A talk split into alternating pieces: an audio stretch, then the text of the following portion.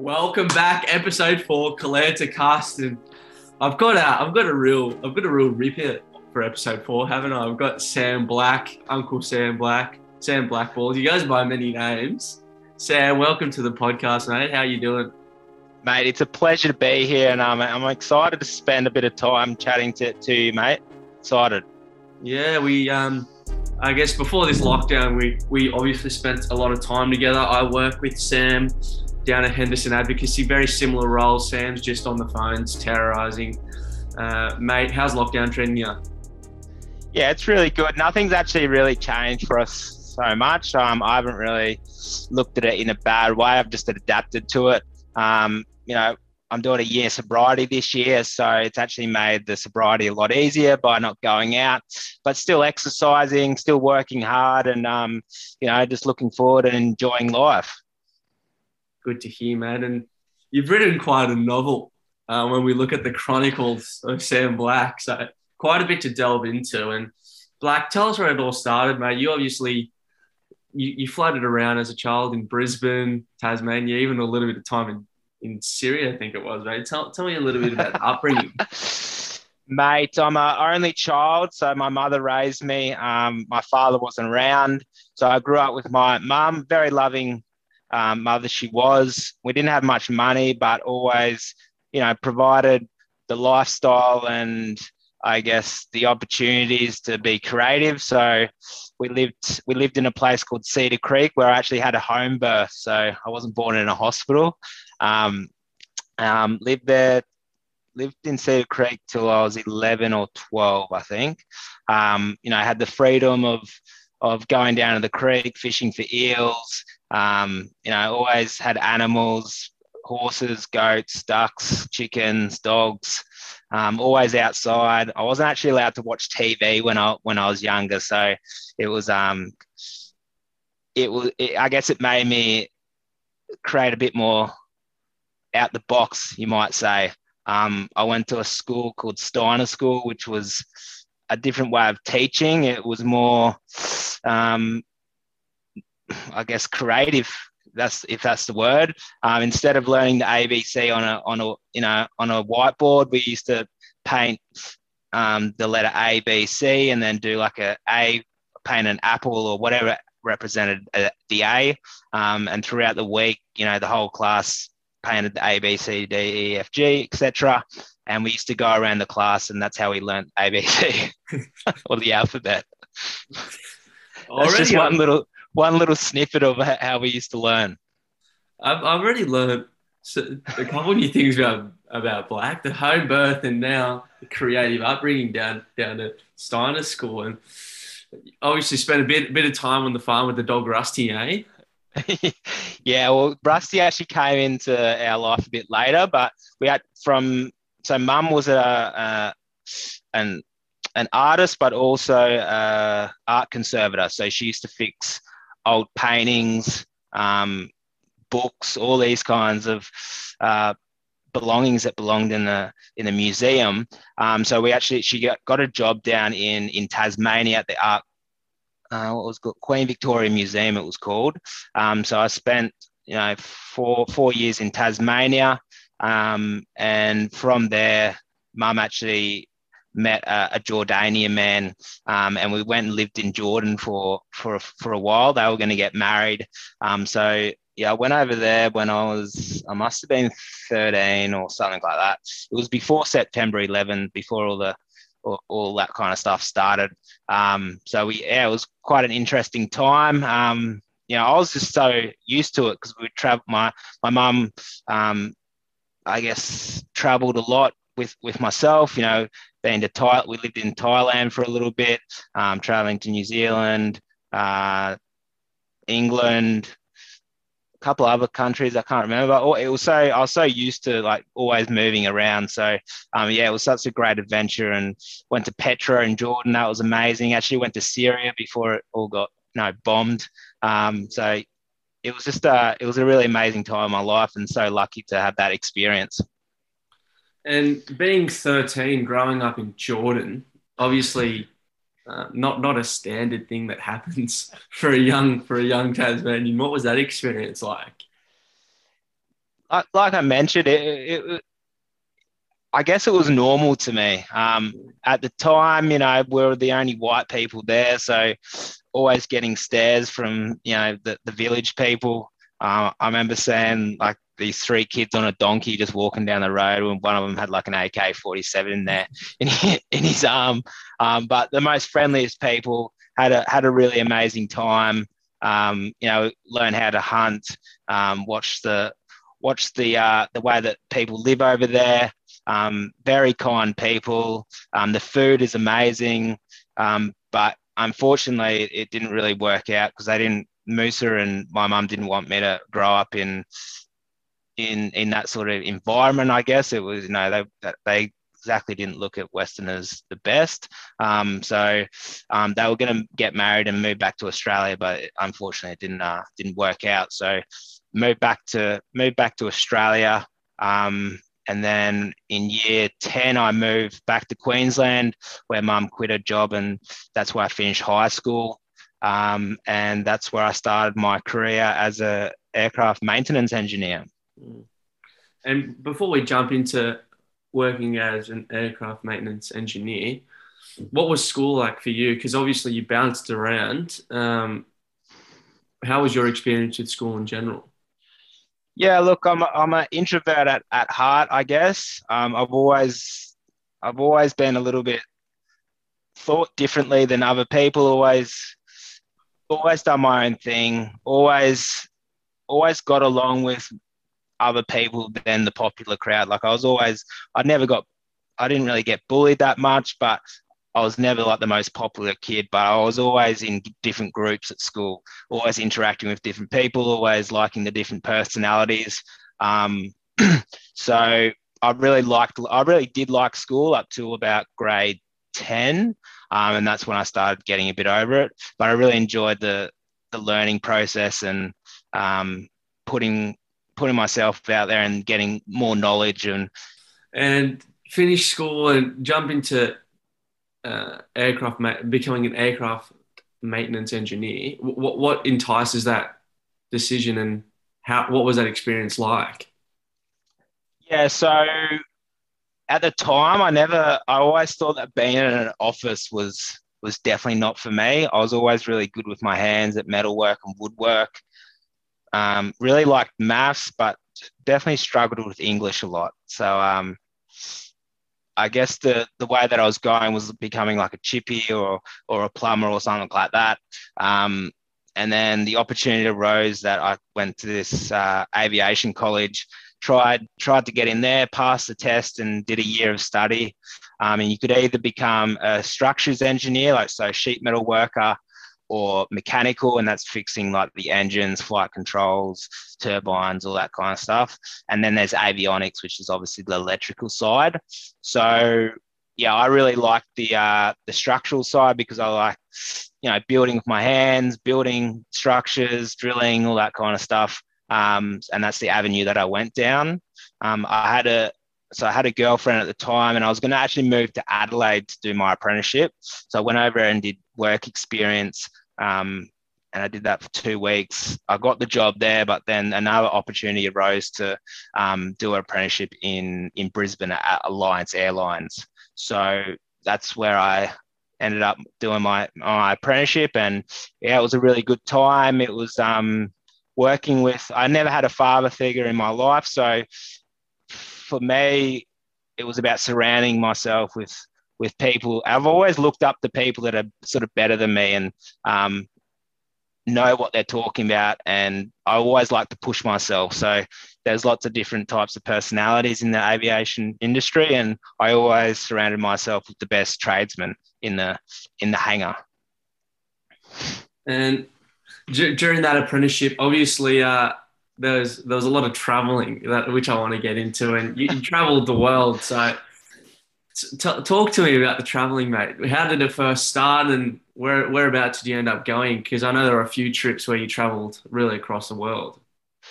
Yeah, so obviously, I think maybe just being so young and seeing the the world with my mum that sort of opened my eyes up a lot.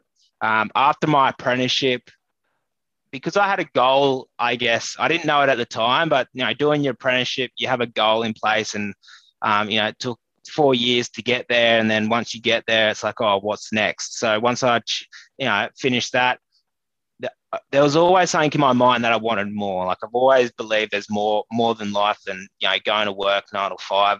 So I quickly learned that at a at a young age. Um, and so after my apprenticeship, I had a bad breakup essentially. Um, and I and I just one day one day cracked it and said, called up my mate um, who was going to Europe, and I said, "Oh, I'm coming with you."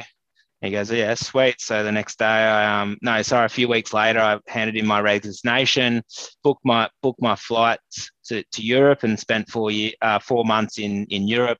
Um, running with the Bulls was was the opening, I guess, few days of our of our trip was, which was pretty insane. It's um in Pamplona, and there's a tradition that goes on there every year where they shut off certain parts of the street, um, and then they let bulls down, and you just got to run with them. And um, they essentially, get in their way, they what was that? And hope they don't run you over and kill you. Yeah, exactly. I remember. I remember this one.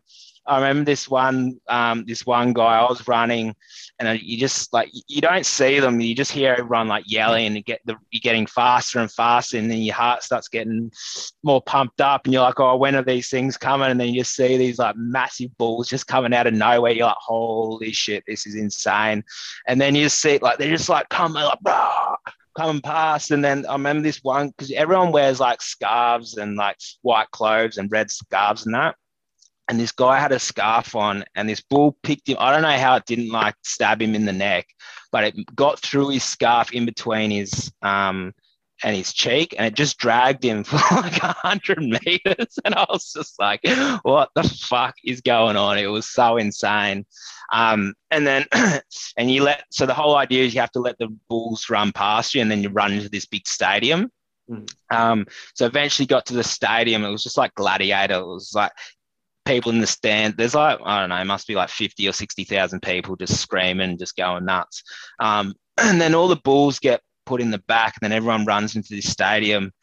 And then what they do, they just let one bull out, and it just carves people up. So you, because there's so many people, you don't know where it is, and then you just hear this, Wah! the whole crowd goes nuts, and then the and then the the, the, the the crowd parts and then there's this massive bull running towards you and you have to like sidestep it um, and that I only lasted about 15 minutes in, the, in in that, and that was enough for me. And then I jumped out. So yeah, that was the that was the first trip, and uh, the first couple of and you and that and that happened the first couple of days. yeah, that was that that was insane. And then went to went to Ios in in the Greek islands, spent a l- little bit of time there, and then I ended up traveling on my own. Um, and I guess traveling on your own teaches you a lot as well. Um, you know, it's a little bit scary at first, um, not knowing where you're going. Obviously, being in a foreign country, not having any friends there as well. But it also teaches you how to be um, resilient, but also put yourself out there to actually go and talk to, to people that you'd never really talk to. Um, and then, yeah, so for about two, two or three months, traveled all over Europe um, and had some amazing times. Mm. And there are multiple trips, of course, but let's focus on this one in Europe. So, yeah, you start off with the running of the balls, and then you go to Ios with your mate, separate paths, and you start traveling by yourself. And uh, as you mentioned, very daunting. How do you go about it? How, how do you plan out a trip when you're by yourself? Yeah, well, for me, especially Europe, it's a bit of a it's a bit easier traveling than say like South America or or Central America or India. Um, so there's like a bit of a backpacker trail, I guess. And I used Busabout, which was a hop on, hop off sort of service.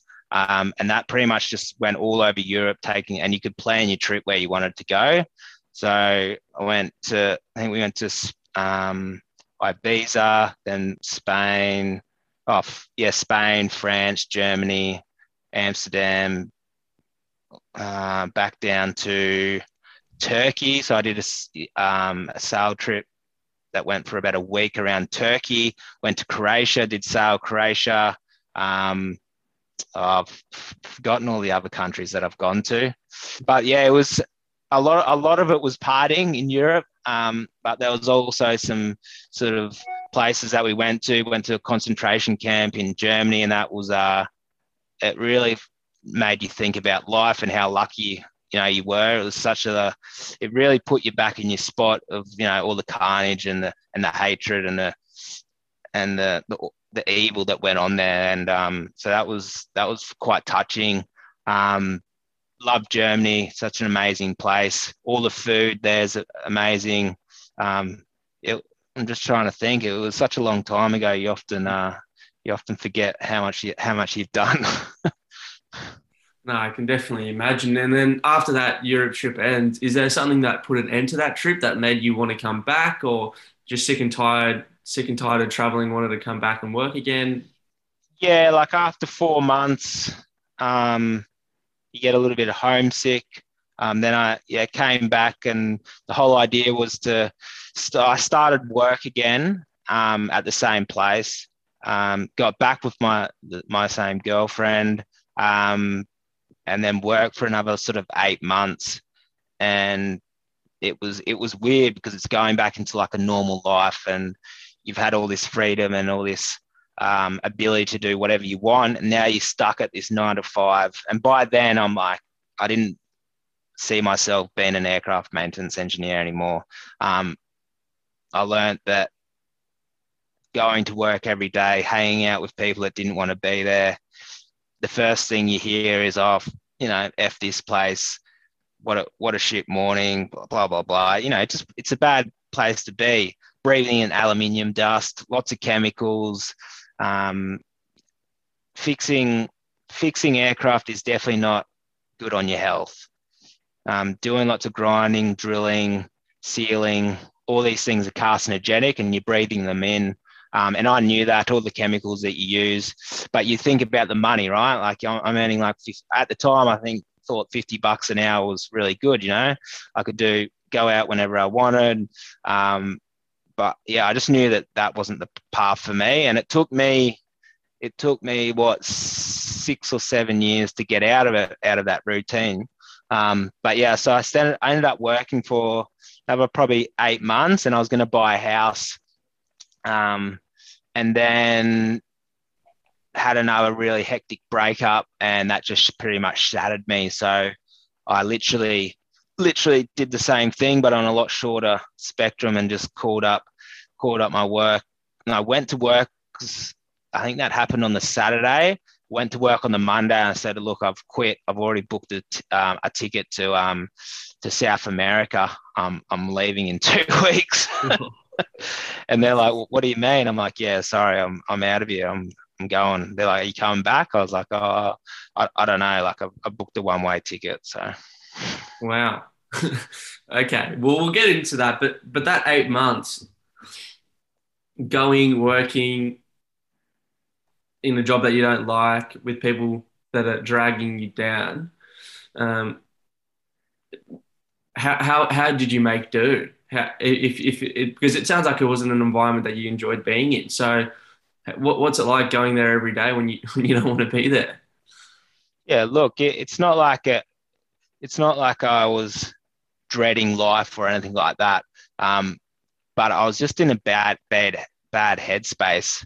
You know, the yeah. So I was coming to work every day with, I guess, the the negativity of not wanting to be there, um, and I was living for the weekend essentially. Um, that was that was my escape. You know, waiting for the weekend um, going out, you know, getting pissed or whatever it was, um, and then coming on to Monday and doing it all over again and listening to the same conversations and not really going anywhere except for your bank account slowly going up um, and you know hoping to buy buy a property down the track.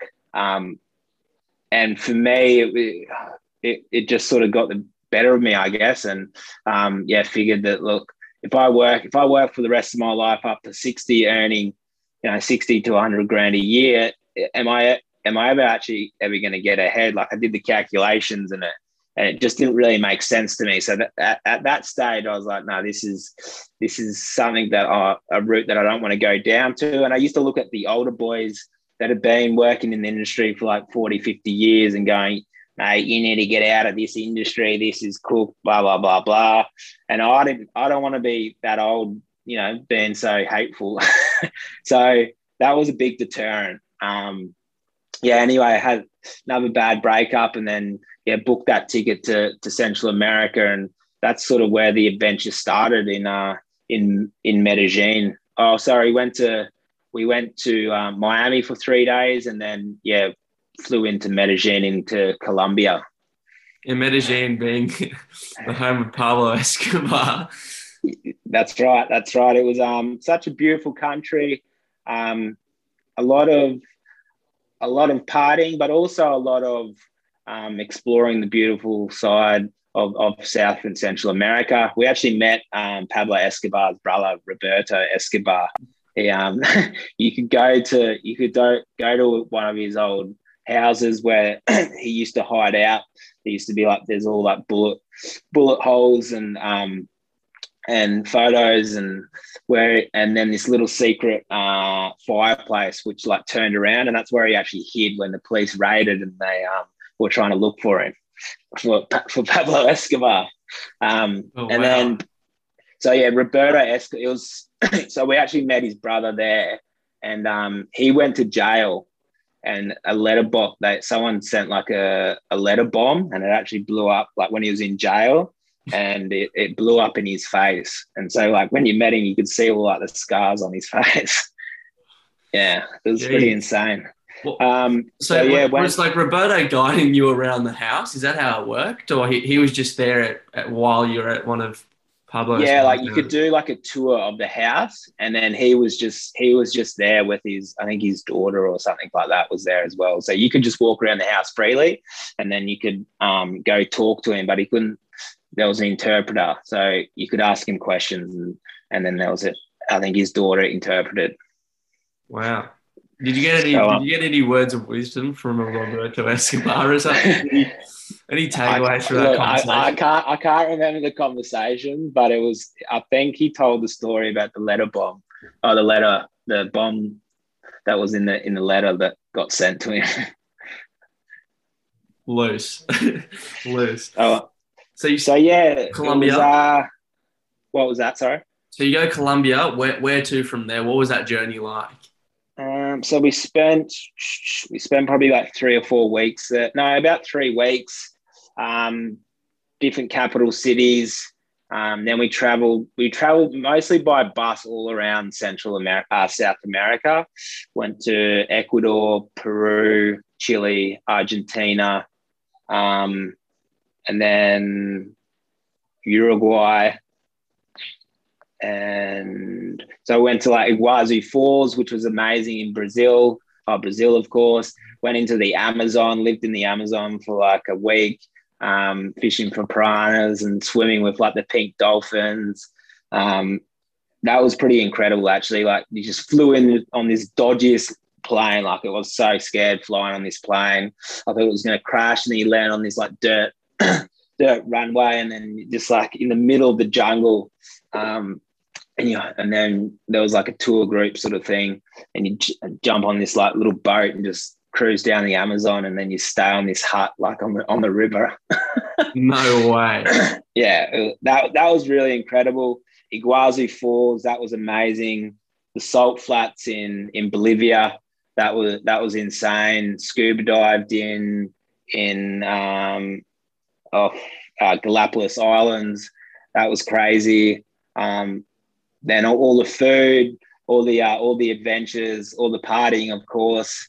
Um, and yeah, it was. I learned a little bit of Spanish. It's such a great culture over there. Everyone's so friendly, and you know, everyone thinks it's really dangerous. There obviously are parts that you stay away from, but you know, we partied in, in the favelas in in Rio for for um for Carnival. It was uh, so. What's Carnival like?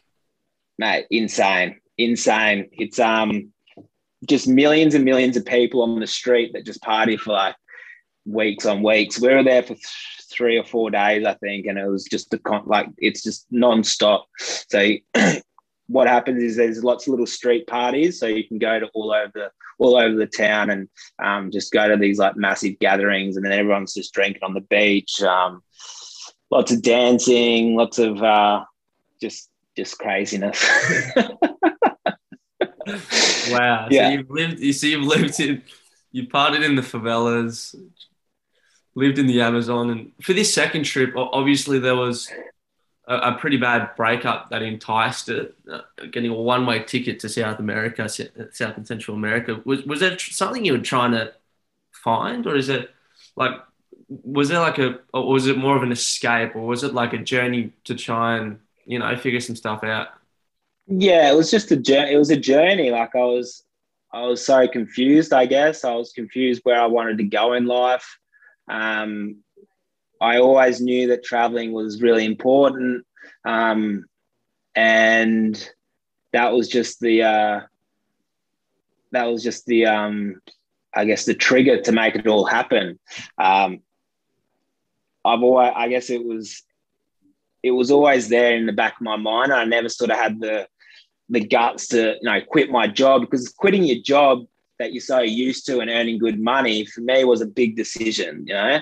Mm. um, there was security there. Everyone thought i was insane. Like how can you leave? Like what are you doing? You're just going to like this country in south america like you're going to get your head chopped off.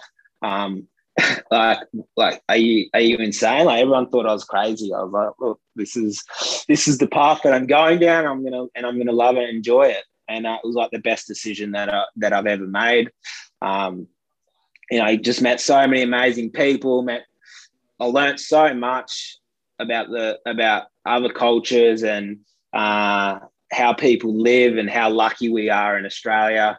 Um, and I don't know, it just it just opened my mind up to be a bit more caring for people, a bit more loving, and but also the the ability to not be scared in life. You know, like I, I, I think, um, especially for me, there's certain parts that I in my mind that I find scary, but it's just in your imagination. So um, it, it, definitely made me a stronger person and who I am today. And yeah, it, it was such an important part of my life. Gold. And okay, so you, you traveled through South America. How, how long was that journey altogether? So that was six months. and then, so we spent six months in Central uh, South America.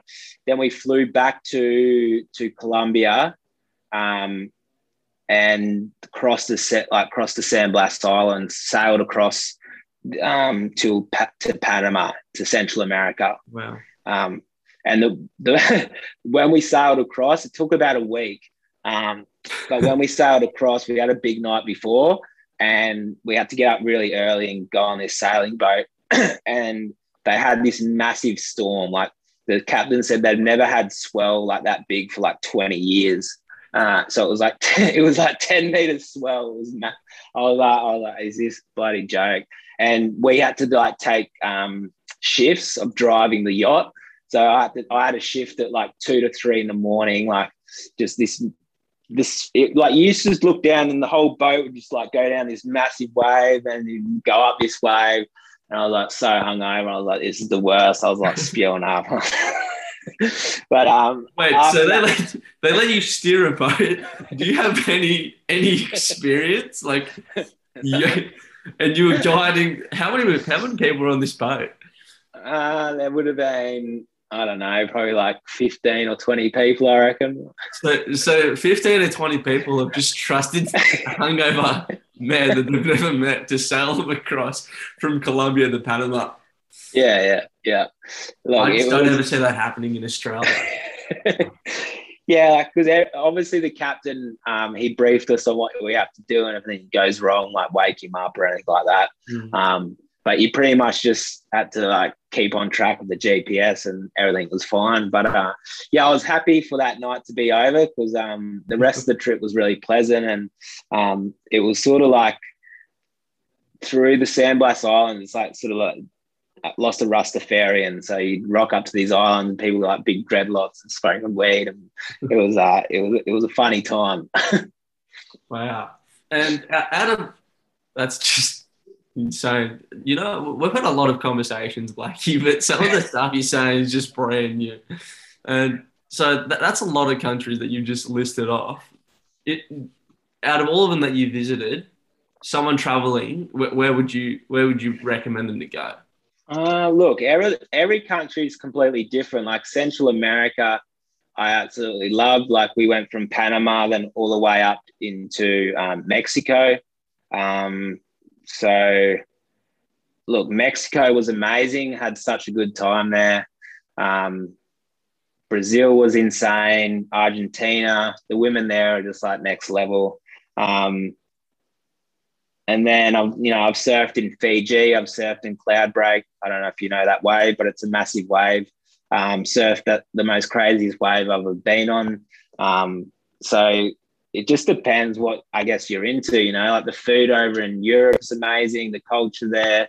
Um, it, it's too. It's I don't know. I, I don't have a top I don't have a you know the top country because everything's so special to me. Mm-hmm. Yeah, it's it's a bit of a bit of a back, backhanded question.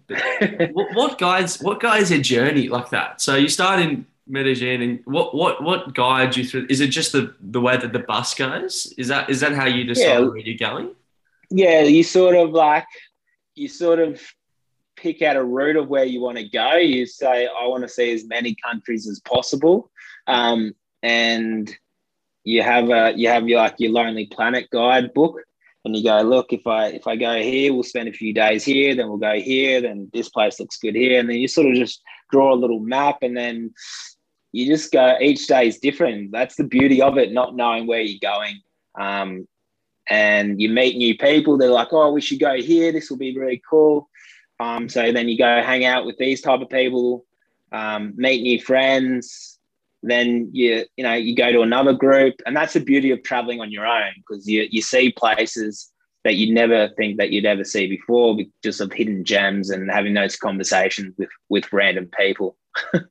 mm, okay, and I can imagine I, that that makes a lot more sense because when people say like traveling changes you, when, when you're meeting such different people from such different cultures and traveling and living with them, it makes a lot more sense as to why your mindset would shift.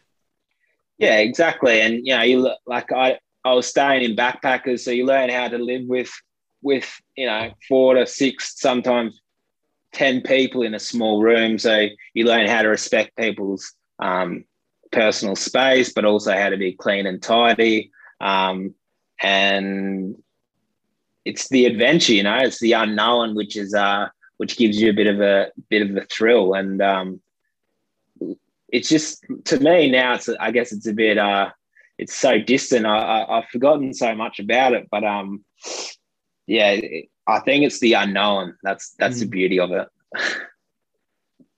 that sounds pretty dope. And obviously, all good things have to come to an end. So, when did the end of that journey? When when did that journey end? And go, coming back? Yeah, so I did. So we we traveled from in Central America for another four four months. Mm. Um, ended up in Mexico.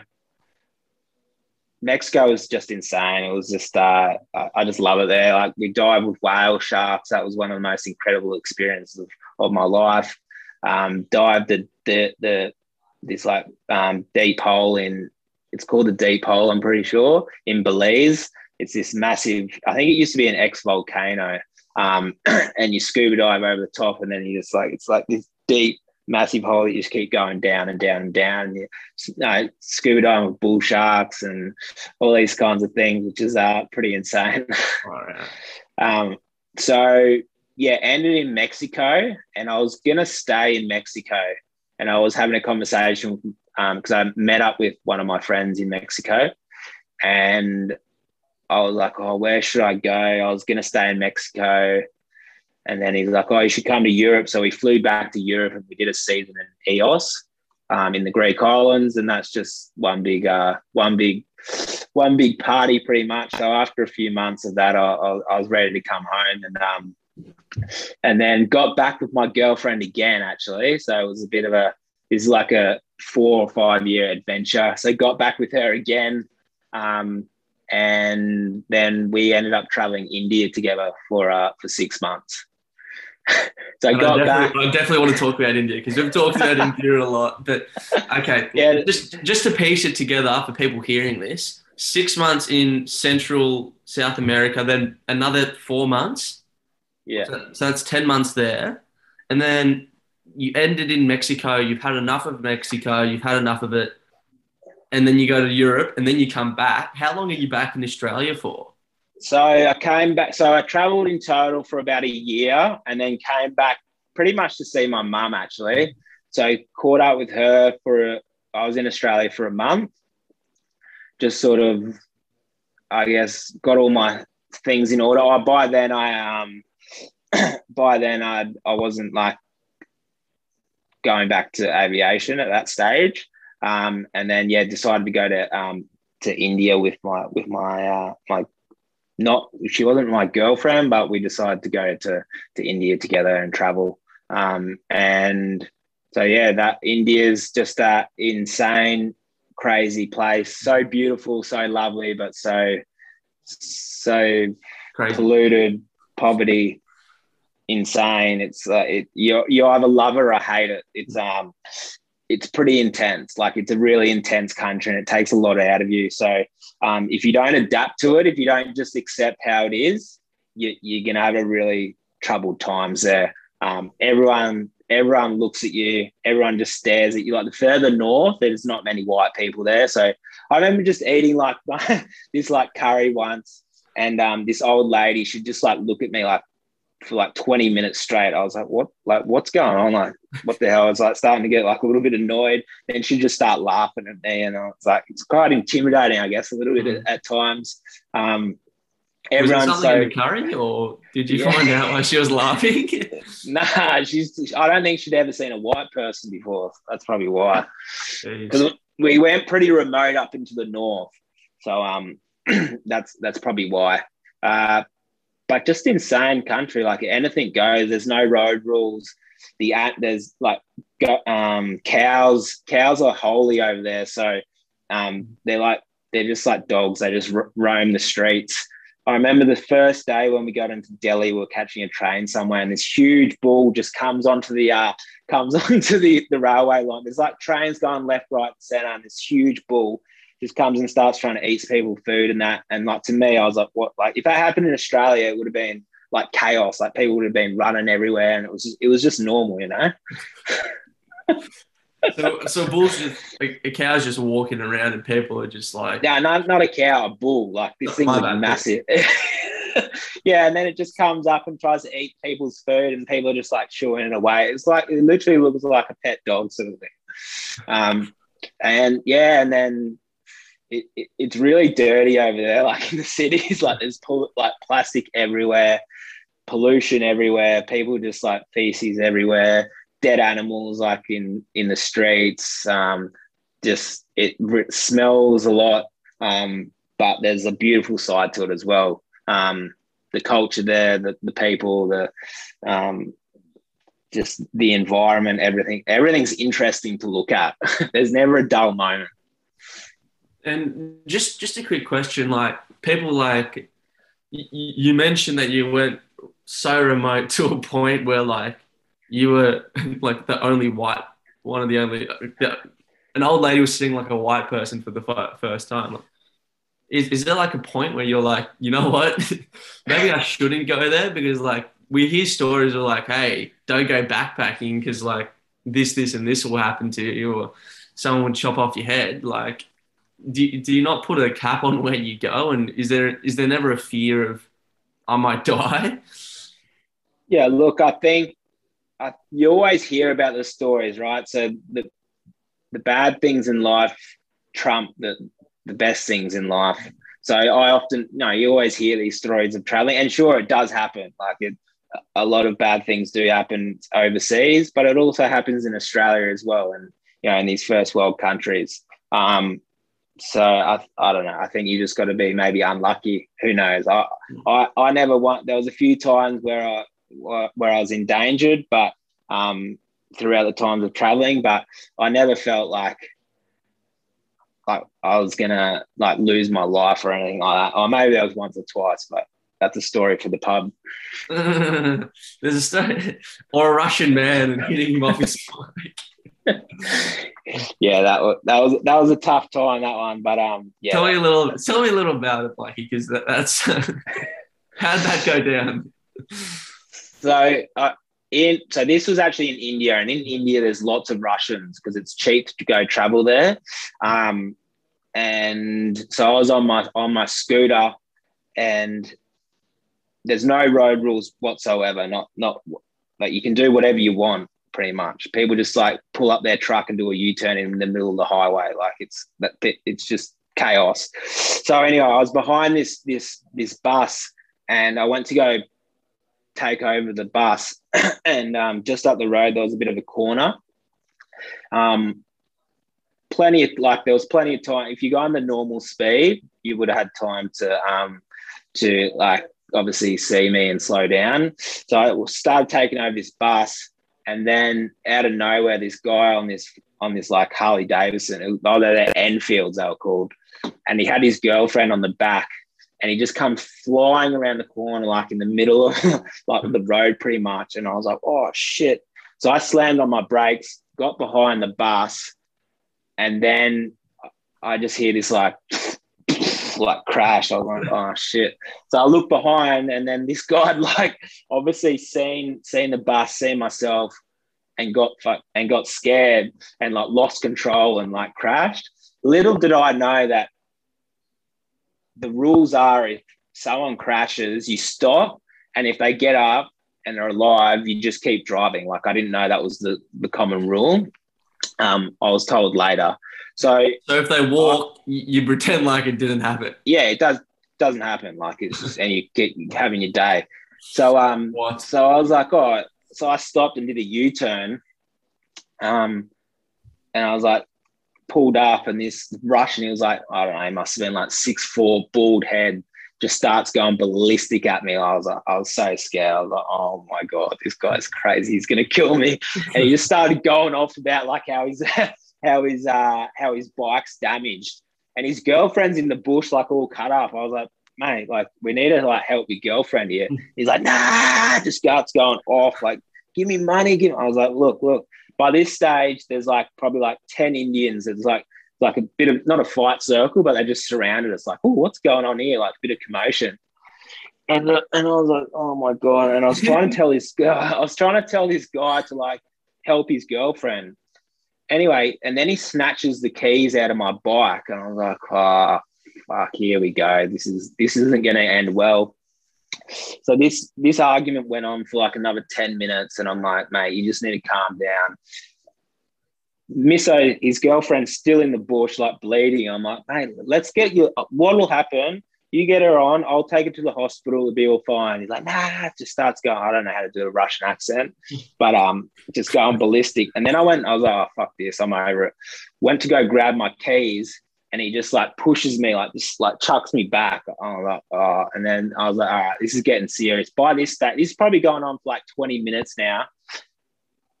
By this stage, it's probably like 40 to 50 Indians just like come out of the woodwork and just a big circle, and they're all just talking like, "Ooh, what's happening here?" There's two white people about to fight, and I, and I go to one of the Indians. I'm like, like, what am I supposed to do? Like, because most Indians can speak English, and he's like, "Oh, you just need to get your key back." And I was like, oh, fuck. So I was like, bro, give my key back. And in my head, I'm like, this guy is absolutely going to destroy me. Like one, one one hand on my skull would crush my skull instantly. I reckon this guy was massive. anyway, so I was in my head. I was like, I'm just gonna have to try to like fucking knock him out with one punch. Otherwise, I'm gonna like you know get killed here. And um, so anyway, I was like, nah, that's not a good idea, Sam. So then I just kept on. like, you got to hit him. so I was gonna so then I just kept negotiating with him. I don't know what happened in the end, but he ended up giving my keys back. I think I said, "Look, I'm going to get your girlfriend on the back." So um, he gave my keys back, and I just said, jumped on and just like drove off. Eh? just did. So you legged it? yeah, I legged it, bro. And um, well, the in well, what what I found out later was that because the Indians told me to go, like there was literally like you couldn't get out of this circle, it was like a big mm. fight circle. And I asked the Indians, I'm like, mate, what am I supposed to do? He's like, you need, you just need to get your bike back and, and drive off. So um, that's what I did. And then I went to, so later that afternoon, I went to one of my friends who'd been living in India for like 20 years, been going back and forth. He was an expat. And I told him the story. He's like, oh, he just started laughing. I was like, what? He's like, oh, you, you made the most stupidest decision. You, you don't turn back and go to see how, if they're, if they're all right. Are you insane? Like, are you stupid? I was like, well, that's what you do in Australia. They're like, nah, not in India. These things don't happen. That's how you get badly hurt. And he goes, the only reason that you got away was because the the Indians make up the rules, sort of thing. So if they believe that whoever's in the wrong, they'll just they'll blame oh. the person. So they believe that I was in the right and I had and it wasn't my fault. Otherwise, if it was my fault, they would have they would have like kept me there. And if I tried to run away, they would have bashed me or something. that's that's that's how disputes are handled over in India. There's no police, like police don't give a fuck or anything like that. I'm speechless. I'm, I'm like I'm speechless. Okay, so let's let's. I'm sure that we could talk about stories for the rest of the day, but I'm trying to piece this together. So you quit your job. You, I'm not. You get a ticket, and you you go in on a Monday and say, "Hey, mate, I'm leaving in two weeks' time. See you later." You go to Central America, start in Medellin, the home of Pablo Escobar, meet Escobar's brother, travel travel around there six months, and then like an extra four months, and then you go to um, Greece, enjoy Greece. Overall, that's like a year, and then you come back to see your see your mum, and then go to India six months. Just a side question, like all that adventure, surely like like how do you how do you have these like how do you have this endless sum of money? Were you working while you were over there or? No so i i had a deposit saved up for my for my house that i was gonna buy. Um and essentially i was literally about to buy a property like within a few months before quitting and going to to central to south and central america so I had a fair bit of a deposit saved, um, and then I spent all my money um, on traveling. but you managed to like keep it for 18 months. Like that, that, that itself is pretty impressive. Yeah, look, India is pretty cheap. So I think I spent maybe like 15 or 20 grand in India for, for six months. And I spent maybe like 40 or 50 grand in, in Central and Southern Europe. So whatever that adds up to. Mm. So back you can you can backpack pretty cheap. If you're not What's like a general like, guide? So like if, if I was going to go to Europe, like how much would you save up for like let's say a month of travel in Europe? Um, you you, I don't know, like twenty grand a month in. You can get by with ten grand a month in in Europe. Okay. Yeah, but you know if you had if you had like 20, 20 30,000 uh, for two months, you, you can do most things and, you know, drink and eat whatever you want and go to cool places and stay in and stay in backpackers, you know? Mm, okay. Now, yeah. coming back, so that's, that's 18 months that you've spent a bit more um, traveling, experiencing the world, and then you come back to Australia. What, what's it like reintegrating into culture here? Yeah, look at I guess that after the amount of time, I was a bit not over it, but I was definitely missing home a lot. Um, the end of end of India, I actually learned how to surf. Um, I was not in a bad headspace, but uh, I guess I got stuck in Goa, so that's a bit of a party place there for a few months. And then I got in a bit of a bad headspace of where I want to be in life. Um, you know, I wasn't traveling with with with uh, my ex girlfriend at the time, so I was on my own. And India can get pretty lonely. So then I sort of went down south, and I wanted to really learn how to surf. Um, so I got in. So I learned how to surf in India. Um, got into yoga in India, and that's sort of where I respected my body a lot more and believed in health. I've always been big on health and fitness, but um, the last trip, the last couple of months of India was more of a not a spiritual awakening, I'd say, but a bit more of a a direction in where I want to be in life. And and surfing is something that's completely changed my life and um, made me appreciate how special, you know, how special this this gift that we have that we call, you know, that we call living is. Mm. Wow. So um yeah, got got back to Australia. Then I started. Then I was contracting. So contracting means that you you subcontract to any company that has work, um, and this was in the aviation. So I was just traveling all over Australia, pretty much, just living out of hotels and going to work. Um, and so I did that for what must have been like another four or five years, I think. Just mm-hmm. um, yeah, traveling around Australia and working in different locations, meeting different people. The good thing about contracting, I liked it because after like three or four months working in a place, you could fuck off and go somewhere else. So it never got boring. Mm. Okay. So I, I, yeah, um, and but that's how I found uh, that's how I found Newcastle, and um, yeah, Newcastle was was a place where I fell in love with, I guess. And for the first time in my life, I was like, this is where I want to live. This is where I want to set up my life. Um, I can really see myself, you know, not settling down, but being being in one spot, I guess. mm, that's actually something that I wanted to ask. So, in, in, the whole time traveling, was there was was there a place where you're like, you know, what, this, this could be home? Or yeah, I was, just... I was gonna go. I was gonna go live in Mexico. Oh, sorry, mate. You did mention that. You did mention yeah. that no, like I was gonna permanently go live there. Like I, uh, though, like when I when I got back to Australia after a few years, there was a there was a there was a goal in my head. I was like, oh, I'm actually gonna go live in Mexico and um, go go surf there for indefinite amount of time, and and maybe and start work and learn Spanish and live that kind of life. So, what pulled the pin on that plan? Uh, Newcastle. Really? Yeah, yeah, Newcastle. Because I um never been in Newcastle before. Got a got a job at the the the Air Force base there, um, and I was working on the F F eighteen fighter jets.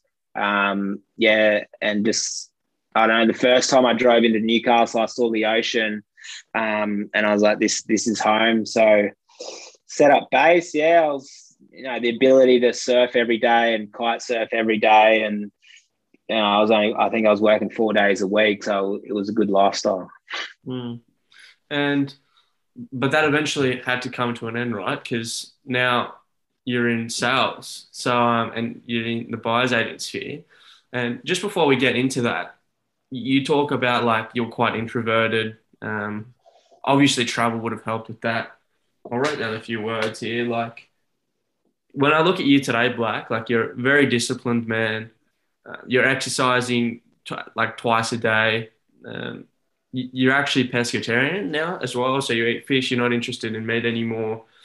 Um, very disciplined man. You're waking up for 4:40 is it every morning? You're meditating Wim Hof every day.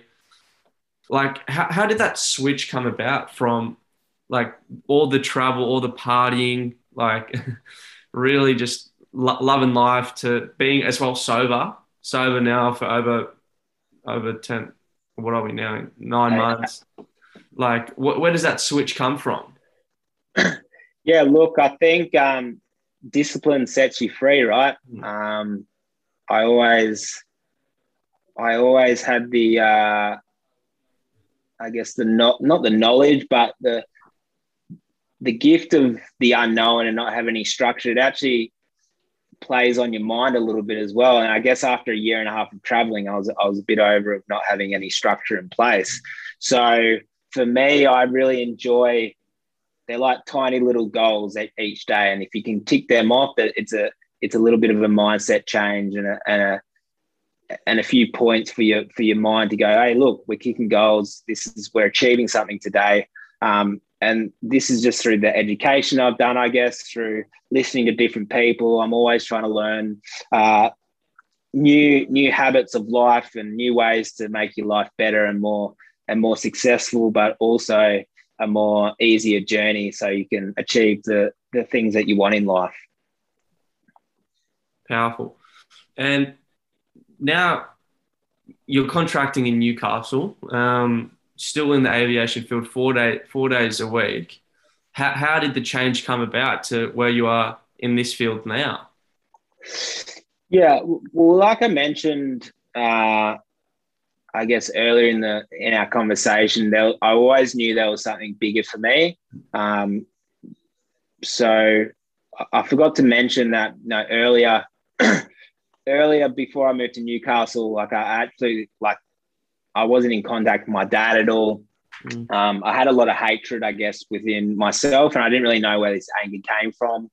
So I actually did a lot of work on myself and ended up doing this um, this work called Landmark, and it's a way to live your life more empowered and um, achieve the things you want, essentially. Um, so I ended up doing this work, and I got in contact with my dad, which was it was a massive thing for me, you know, like being out being able to accept that this guy's in my life now and calling my dad. I could never say dad. Like I hated the word saying dad. I ne- if anyone asks what my father did, I said, "Oh no, I don't. I don't have a dad. He, he's never there."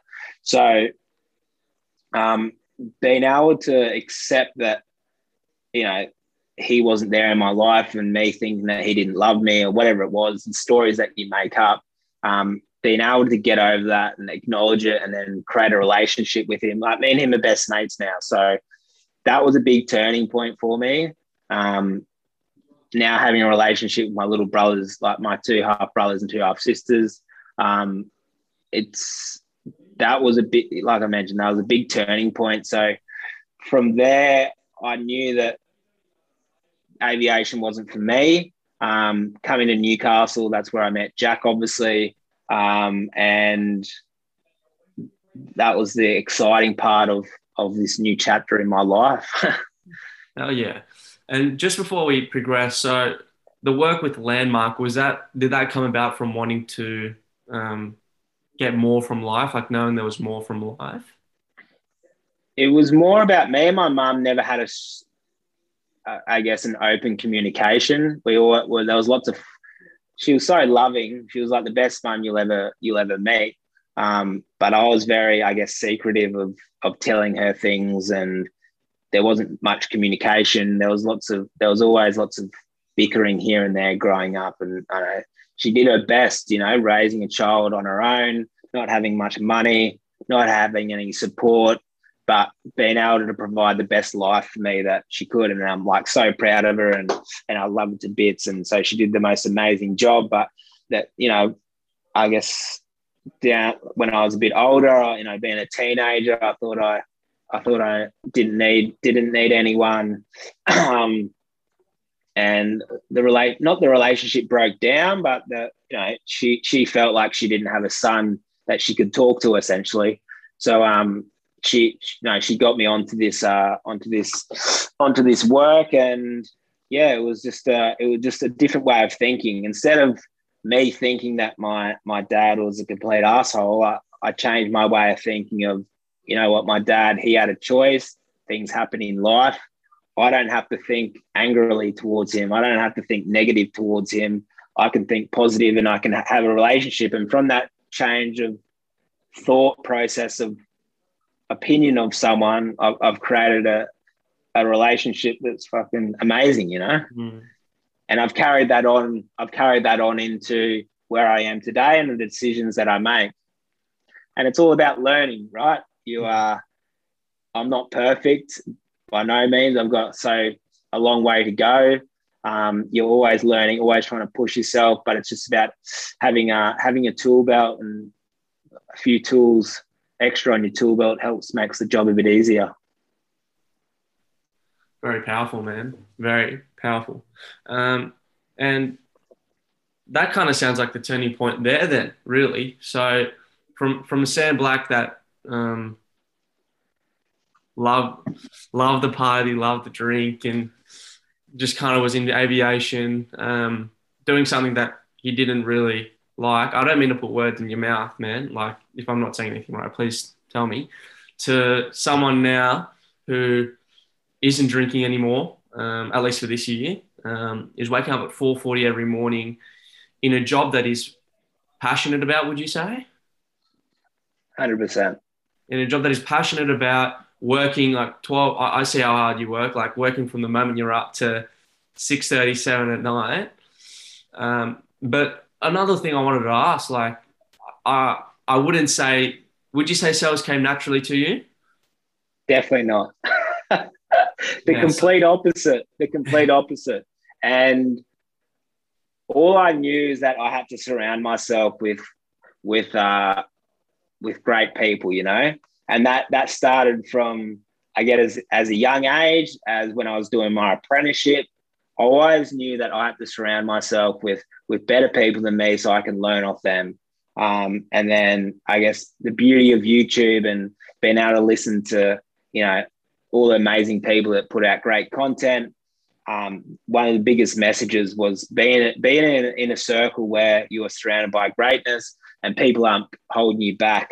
Um, and I guess that I saw that in Jack. You know, like he, he he's a pretty incredible person. He gets a bit of flack from uh from other people that don't really know him, but he has a side to him that's um a really gentle side, but also a lot of passion and a lot of drive and wants to achieve amazing things. And I, I wanted to be a part of that. Oh, yeah. And initially, you started off as Jack's cinematographer, right? Yeah, that's uh, that's right. Because I guess my, my job ended um, at the at the airbase um, with Boeing. Um, I didn't know where to go really. Um, Jack just started his buyers agency buyers agency sort of career, um, and I was a bit confused. Like I didn't want to leave Newcastle. Um, and he's like, "Oh, why don't you come? Why don't you come work for me?" I was like, "Oh, what, what can I do?" He's like, "Oh, I don't know. You can just be my assistant or something." And then he was obviously doing a lot of uh, a lot of content, and I was always sort of into photography and um, you know being creative on that side.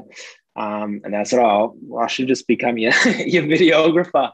So um, yeah, me, me and Hendo just getting around uh, when he first started.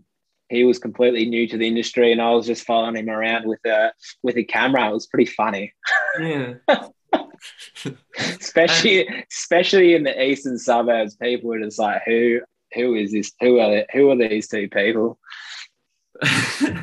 and obviously, like I'll I'll get into this more, but what was Jack like back then? Just quickly, just first starting out to now, have you seen Jack change, or is it the same old Jack? That nah, look, so, so definitely, it's definitely the same Jack. He's he's gotten a lot more mature, I would say, um, but same same drive, probably bigger ambitions.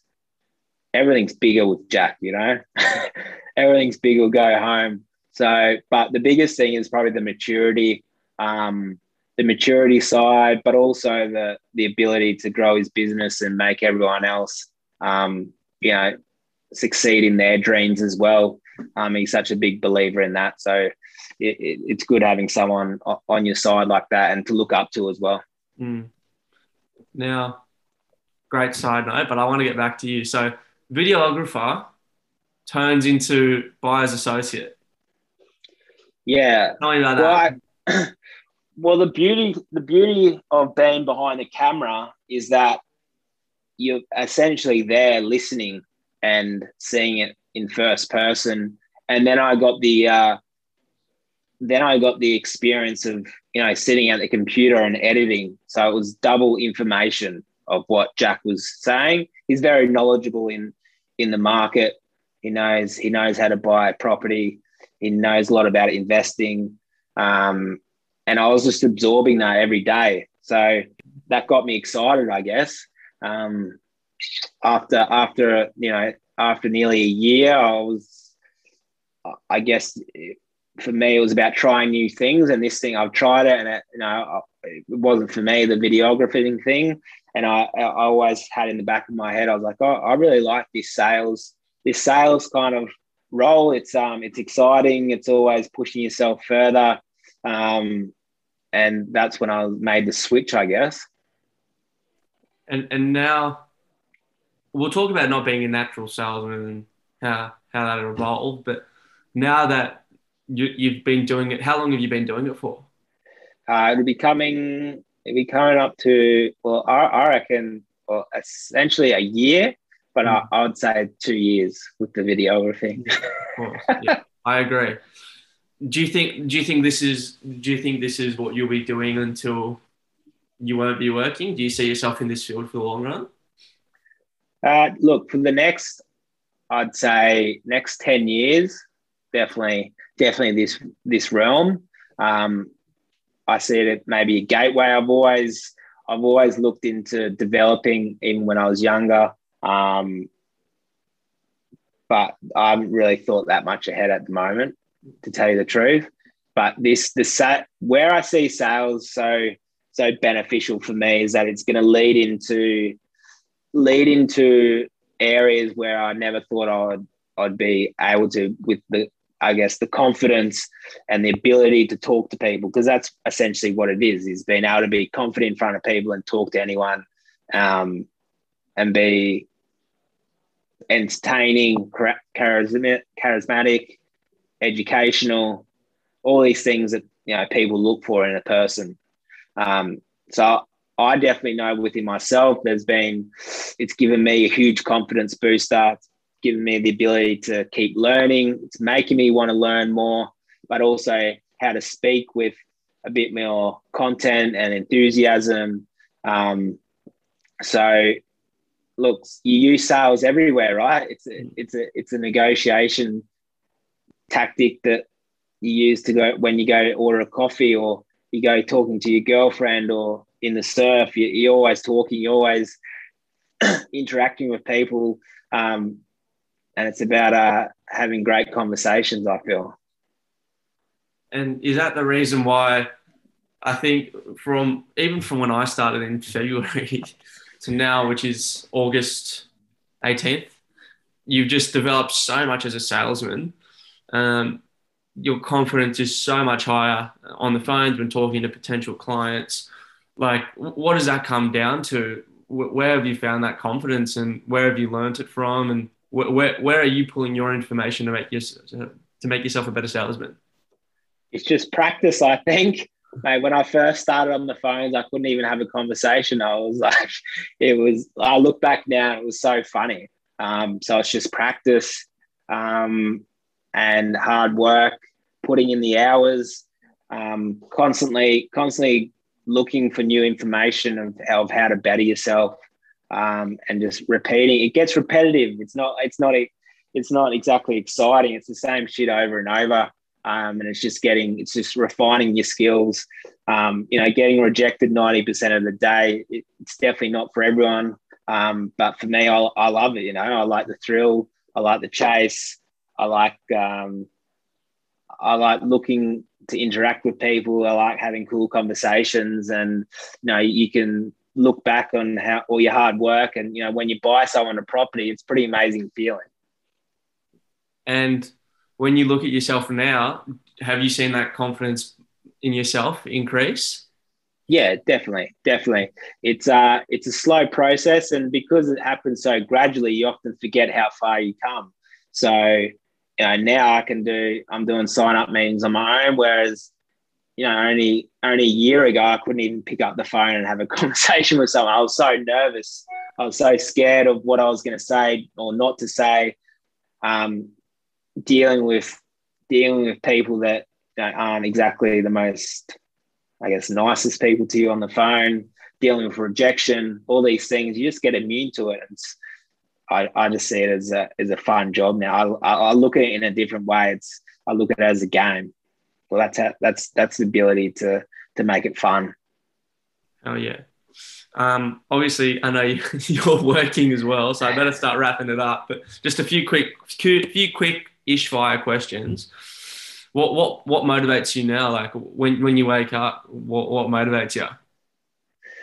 Mate, especially now, what's happening in the world, just the ability to to actually wake up, right? Not not everyone gets to breathe fresh air and drink clean water and have a nice bed to sleep in, um, eat good food, exercise, have the freedom there's a small majority of the world that actually has that. So, biggest thing that I'm learning at the moment is gratitude. Having having gratitude and not not getting down. I have a lot of self like I know there's a lot of self doubt in me, and it, and it's something that I'm constantly improving and constantly just acknowledging and that it's a, it's only my beliefs and it's not true. So I have to constantly remind myself that these are just these are things that you've learned in the past, and you know if it's not a positive way of thinking, then why why go down that avenue? So that's that's a big thing for me. It's it's been happy with where I am at the moment because only six months ago I wish that I was in this space where I am now and doing the things that I'm doing and enjoying the process, not that not the outcome from you know the wise words of Jeffrey Jowett. Oh yeah. And you you just said that self doubt when it comes to overcoming it, is it just saying how how have you overcome your self doubt? I know you just touched on it, but I, I really want to know like a little in a bit more detail. It's about for me, it's having a conversation with myself. I, have got a lot of uh, let's call it head noise at times, um, and it's the same as having a conversation with your best mate or your girlfriend or whoever it is. You can have a conversation with yourself, and if you're constantly putting yourself down, well, then why do you want to hang out with that person? Mm. So um, it's about acknowledging and going, look, Sam, that's not useful for me. Scrap it, you know? And the more that you do it, the more that you practice it, that get, becomes less and less. And um, I'm reading the book Principles at the moment, and it's about, uh, he talks about, you know, having problems in your life and how to deal with them. And no matter where you are in your life, if you're the most richest man or the poorest man, you're still going to have these problems in your mind that come and it's about you know weaving through them and dealing with the ones that need to be dealt with and then the ones that you don't want to waste your energy on push them to the side and let them let them disappear. You, you answered my follow-up question which is what you were reading. So that's that's that one tick. Big ray dalio's principles. Mate to wrap up um, if you were back back when you were 18 20 around that age with this new um, what's the word with this new awareness self-respect uh, personal development that you have how, how, how would you go about it? If i was what sorry? If i was doing it again? Yeah if you were what advice would you give sam black of 18 20 years old? Oh, okay. Um sorry that was very long-winded wasn't it? My bad. Look, I wouldn't I wouldn't change anything in my life to tell you the truth. Um, everything happens because it happens. The biggest thing for me though would probably be taking action quicker.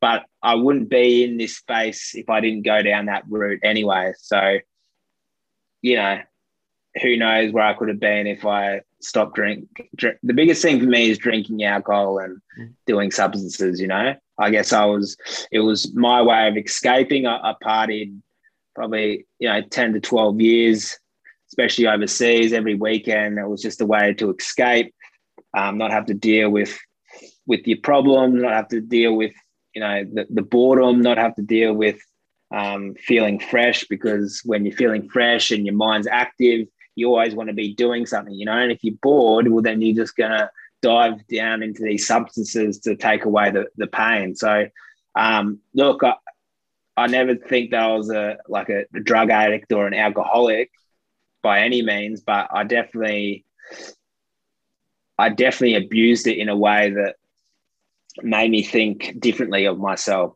So, yeah, look, am I ever going to drink alcohol again? Yeah, for sure. Am I going to drink it every weekend? No, never. Like this year, this year of sobriety that I'm doing, it's been like the best thing that I've ever done in my whole entire life. I, I it's been a goal of mine for so many years, and I always knew that I was addicted to alcohol, but and I could stop whenever I wanted. Um, and this just proves it, you know. Like I'm, I'm nearly, I'm nearly finished a year, and I don't feel like drinking one bit of alcohol ever again. Um, so, yeah, that's probably the biggest advice for me would be, and for anyone out there who's like, if you if you're drinking excessively and going out every weekend to escape your your shit job or all the all the pain of not being able to do anything because you don't have any hobbies or anything like that. Like go out there and fucking find something, find something to do and be active and start treating your body with a bit more respect. Blackie, this is I've got to say it, has been it's been real it's been real to sit down and have this conversation um, in a bit more of an intimate setting because I think we have this conversation a bunch. Um, you, you big Uncle Sam Black does drop a lot of knowledge around the office. So mate, thanks so much for doing this. Thoroughly enjoyed it. Um, and mate, all I wish you all the best. Mate, you're a you're a, you're a legend. It was a pleasure coming on it, and I. Uh, look forward to having many conversations and uh, being in your presence in the future, mate. Thanks, mate. We'll talk soon. See ya.